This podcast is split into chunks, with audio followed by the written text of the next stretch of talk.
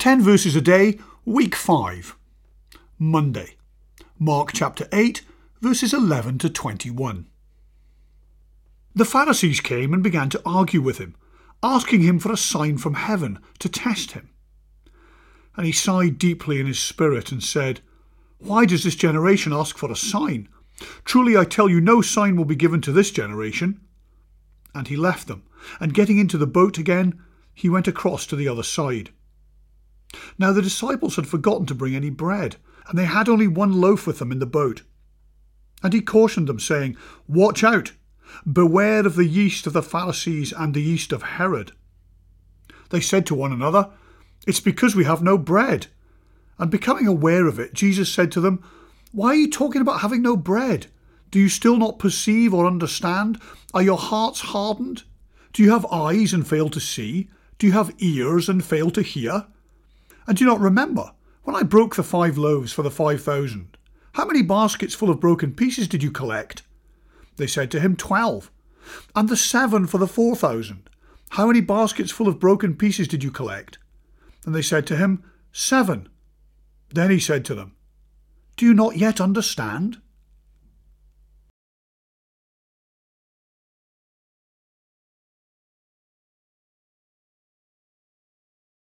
Tuesday, Mark chapter 8, verses 22 to 30. They came to Bethsaida. Some people brought a blind man to him and begged him to touch him. And he took the blind man by the hand and led him out of the village. And when he had put saliva on his eyes and laid his hands on him, he asked him, Can you see anything?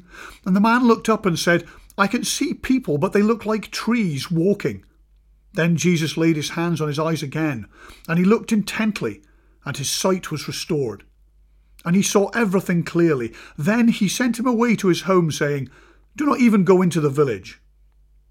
Jesus went on with his disciples to the villages of Caesarea Philippi, and on the way he asked his disciples, Who do people say that I am? And they answered him, John the Baptist, and others Elijah, and still others one of the prophets. He asked them, But who do you say that I am? Peter answered him, You are the Messiah. And he sternly ordered them not to tell anyone about him. Wednesday, Mark chapter 8, verses 31 to Mark chapter 9, verse 1. Then he began to teach them that the Son of Man must undergo great suffering, and be rejected by the elders, the chief priests, and the scribes, and be killed, and after three days rise again. He said all this quite openly, and Peter took him aside and began to rebuke him. But turning and looking at his disciples, he rebuked Peter, and said, Get behind me, Satan, for you are setting your mind not on divine things, but on human things. He called the crowd with his disciples and said to them, If any want to become my followers, let them deny themselves and take up their cross and follow me. For those who want to save their life will lose it, and those who lose their life for my sake and for the sake of the gospel will save it. For what will it profit them to gain the whole world and forfeit their life? Indeed, what can they give in return for their life? Those who are ashamed of me and of my words in this adulterous and sinful generation, of them the Son of Man will also be ashamed, when he comes in the glory of his Father with the holy angels. And he said to them, Truly I tell you, there are some standing here who will not taste death until they see that the kingdom of God has come with power.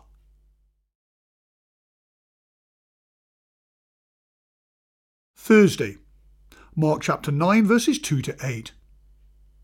Six days later, Jesus took with him Peter and James and John, and led them up a high mountain apart by themselves. And he was transformed before them, and his clothes became dazzling white, such as no one on earth could bleach them. And there appeared to them Elijah with Moses, who were talking with Jesus. Then Peter said to Jesus, Rabbi, it is good for us to be here. Let us make three dwellings one for you, one for Moses, and one for Elijah. He did not know what to say, for they were terrified. Then a cloud overshadowed them, and from the cloud there came a voice This is my Son, the Beloved. Listen to him. And suddenly, when they looked around, they saw no one with them any more, but only Jesus. Friday, Mark chapter 9, verses 9 to 19. As they were coming down the mountain, he ordered them to tell no one about what they had seen until after the Son of Man had risen from the dead. So they kept the matter to themselves, questioning what this rising from the dead could mean. Then they asked him, Why do the scribes say that Elijah must come first? He said to them, Elijah is indeed coming first to restore all things. How then is it written about the Son of Man that he is to go through many sufferings and be treated with contempt? But I tell you that Elijah has come, and they did to him whatever they pleased, as it is written about him. When they came to the disciples, they saw a great crowd around them, and some scribes arguing with them.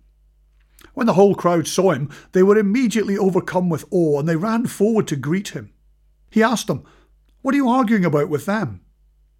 Someone from the crowd answered him, Teacher, I brought you my son. He has a spirit that makes him unable to speak. And whenever it seizes him, it dashes him down, and he foams and grinds his teeth and becomes rigid.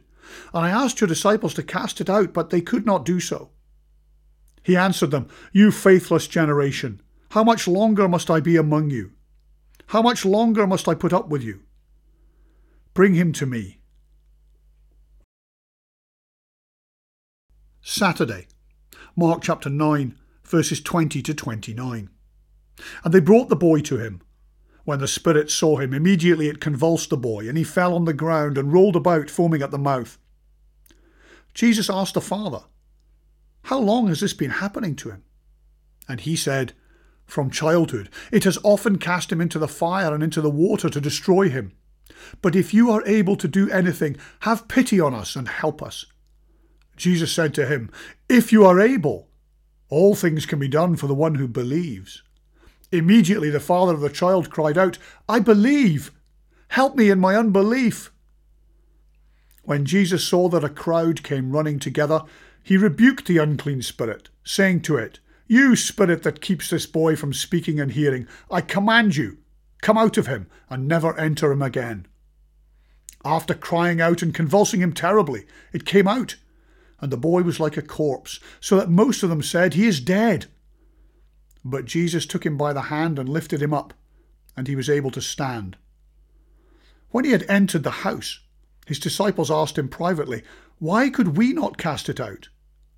He said to him, This kind can come out only through prayer. Sunday, Mark chapter 9, verses 30 to 37. They went on from there and passed through Galilee. He did not want anyone to know it, for he was teaching his disciples, saying to them, The Son of Man is to be betrayed into human hands, and they will kill him. And three days after being killed, he will rise again. But they did not understand what he was saying, and they were afraid to ask him.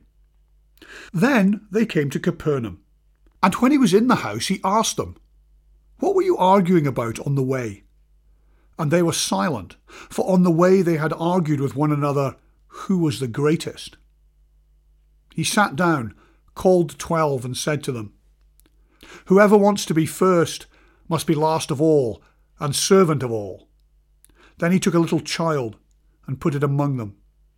And taking it in his arms, he said to them, Whoever welcomes one such child in my name welcomes me. And whoever welcomes me welcomes not me, but the one who sent me.